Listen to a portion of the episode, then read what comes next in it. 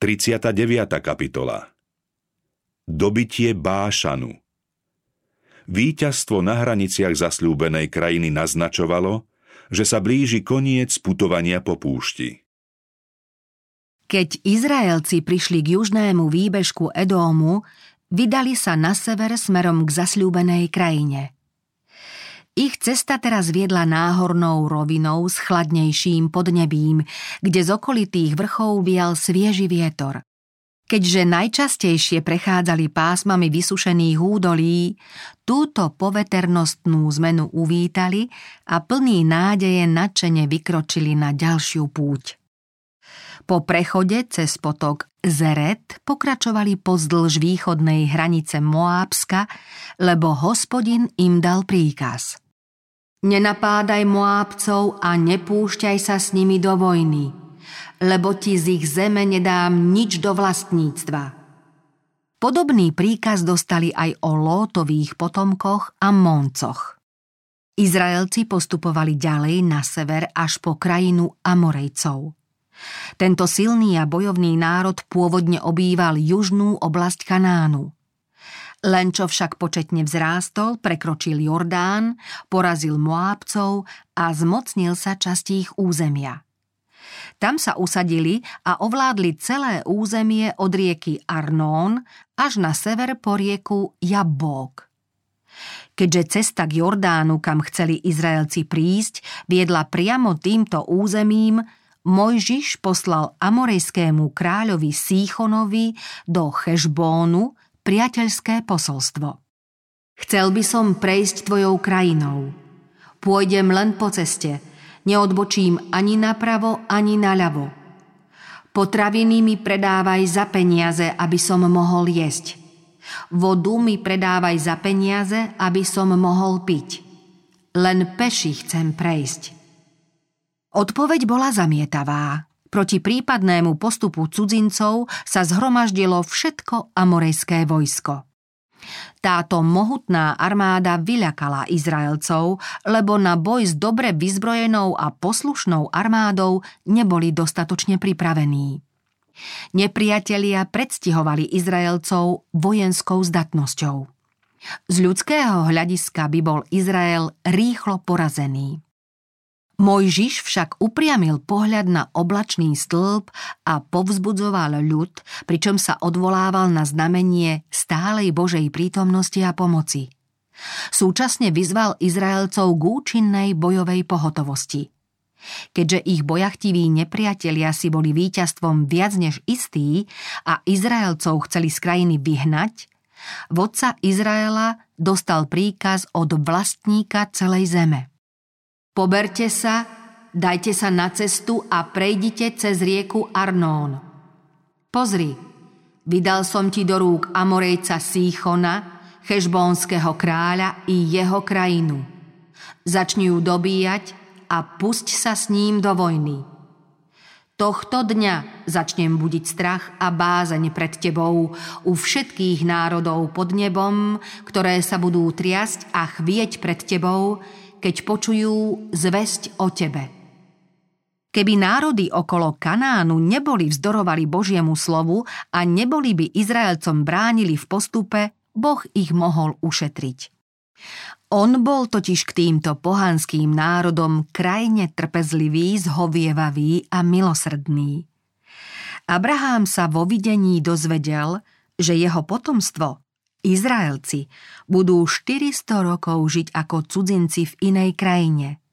No Boh mu dal aj iný prísľub. Až štvrté pokolenie sa navráti sem, lebo doteraz nie je vina Amorejcov dovršená. Amorejci slúžili modlám a pre svoju veľkú zvrhlosť sa pripravili o právo na život. Boh ich však 400 rokov nezvratnými dôkazmi upozorňoval, že je jediným pravým Bohom, stvoriteľom neba i zeme. A Morejci vedeli o všetkých božích divoch súvisiacich s vyslobodením Izraelcov z Egypta. Keby sa boli chceli vzdať modloslužby a nemravných skutkov, mohli poznať pravdu. Radšej však zostali pri svojich modlách a svetlo pravdy odmietli. Hospodin už druhýkrát doviedol svoj ľud k hraniciam Kanánu a títo pohania dostali ďalšie dôkazy Božej moci.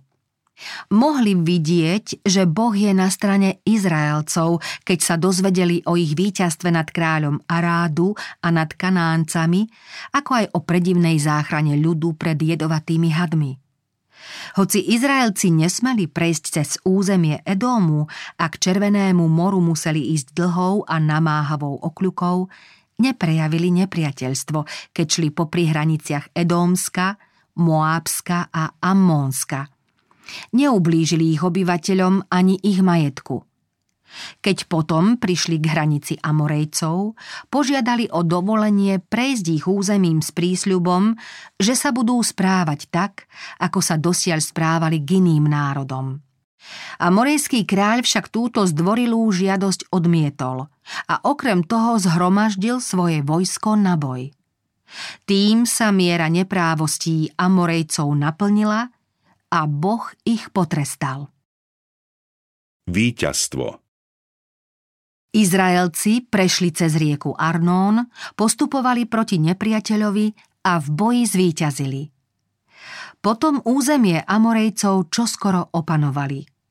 Nepriateľa Božieho ľudu v tomto boji porazilo knieža hospodinovho vojska. Keby boli vtedy Izraelci Bohu dôverovali, to isté sa mohlo stať pred 38 rokmi. Izraelci postupovali odvážne a nadšene smerom na sever a čoskoro prišli na hranice krajiny, kde mali prejaviť svoju odvahu a vieru v Boha.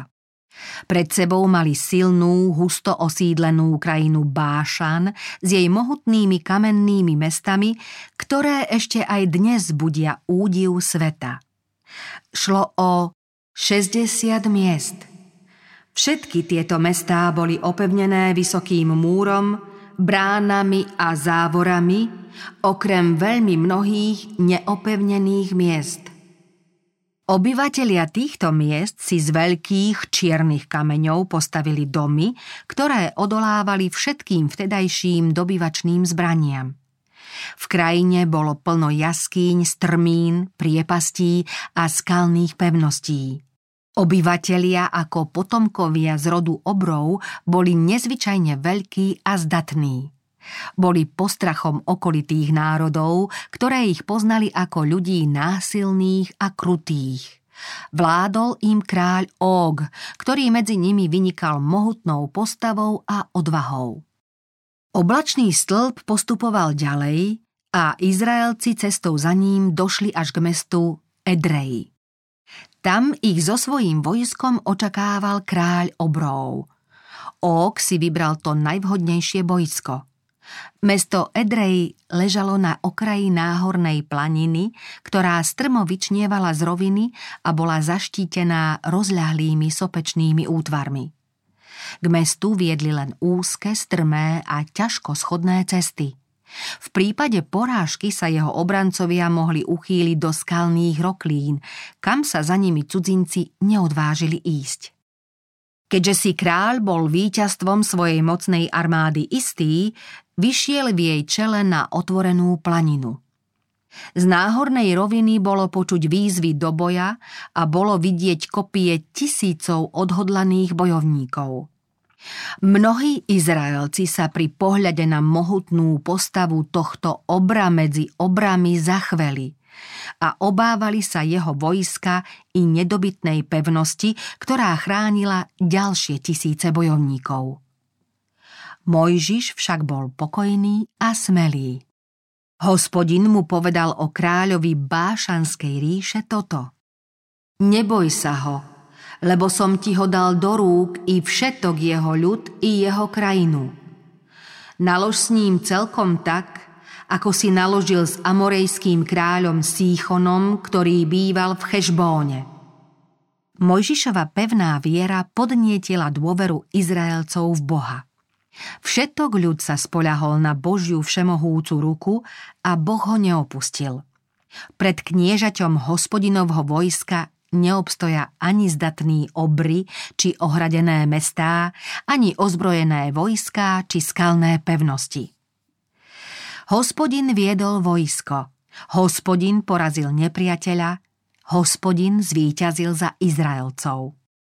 Kráľ obrov a jeho vojsko boli porazení a Boží ľud ovládol celú krajinu. Tak vyhynul tento zvláštny národ, slúžiaci ohavným pohanským božstvám a holdujúci nerestiam. Pri dobíjaní Gileádu a Bášanu si iste mnohí spomenuli na udalosť spred 40 rokov v Kádeši, kde boli Izraelci odsúdení na dlhoročné putovanie púšťou. Teraz videli, že správy vyzvedačov o zasľúbenej krajine boli v mnohom ohľade pravdivé. Mestá boli veľké, obklopené mohutnými hradbami a bývali v nich obry, pri ktorých boli Izraelci len ako trpaslíci. Teraz však pochopili, že ich otcovia sa dopustili osudnej chyby, keď nedôverovali Božej moci. To bola príčina, pre ktorú nemohli vtedy vojsť do zasľúbenej krajiny. Pri prvej snahe obsadiť Kanán by neboli mali toľko prekážok ako teraz. Boh slúbil svojmu ľudu, že pôjde pred ním a bude zaň bojovať, ak uposlúchne jeho hlas – na obyvateľov chcel poslať sršne, ktoré ich mali vyhnať z krajiny. Izraelci vtedy ešte neboli všeobecne obávaným ľudom medzi okolitými národmi, ktoré neboli na odpor voči ním dostatočne pripravené. Keď sa však teraz na hospodinov príkaz Izraelci museli pustiť do boja, čakali ich mocné a dobre vyzbrojené nepriateľské vojská, odhodlané zadržať ich nápor. Izraelci v boji s Ógom a Síchonom podstúpili istú skúšku, v ktorej ich otcovia neobstáli. Táto skúška bola však teraz oveľa ťažšia než vtedy, keď Boh Izraelcom kázal ísť vpred. Odvtedy, čo odmietli ísť v mene hospodinovom, hromadili sa im do cesty samé prekážky. Boh aj dnes skúša svoj ľud. Ak v skúške neobstojí, podrobí ho skúške novej, ktorá býva tvrdšia než predošlá. Boh opätovne skúša svoj ľud, aby mohol byť s ním spokojný. Ak mu však ľud tvrdošíne odporuje, Boh ho zbaví svetla a nechá ho v temnote. Izraelci spomínali na to, ako sa potom ich voje predsa len pustili do samovražedného boja, v ktorom boli porazené a tisíce Izraelcov padlo. Vtedy však bojovali napriek Božej výstrahe a bez svojho Bohom ustanoveného vodcu Mojžiša. Neviedol ich nejaký oblačný stĺp, symbol Božej prítomnosti, ani ich nepredchádzala truhla zmluvy. No teraz bol s nimi Mojžiš a povzbudzoval ich slovami nádeje a viery. Viedol ich v oblačnom stĺpe zahalený Boží syn a sprevádzala ich posvetná truhla. Táto skúsenosť je poučná aj pre nás. Mocný Boh Izraela je aj naším Bohom. Jemu smieme dôverovať a ak budeme dbať na jeho príkazy, pomôže nám, ako kedysi pomohol svojmu ľudu. Každého, kto sa snaží splňať povinnosti, prepadnú občas pochybnosti a malovernosť. Na ceste sa niekedy nahromadí veľké množstvo zdanlivo neprekonateľných prekážok a kto sa ich zľakne, zmalomyselnie. Takému však Boh hovorí Vykroč, splň svoju povinnosť za každých okolností. Ťažkosti, ktoré pokladáš za neprekonateľné a ktorých sa ľakáš, pominú, keď na ceste poslušnosti vykročíš v pokornej dôvere v Boha.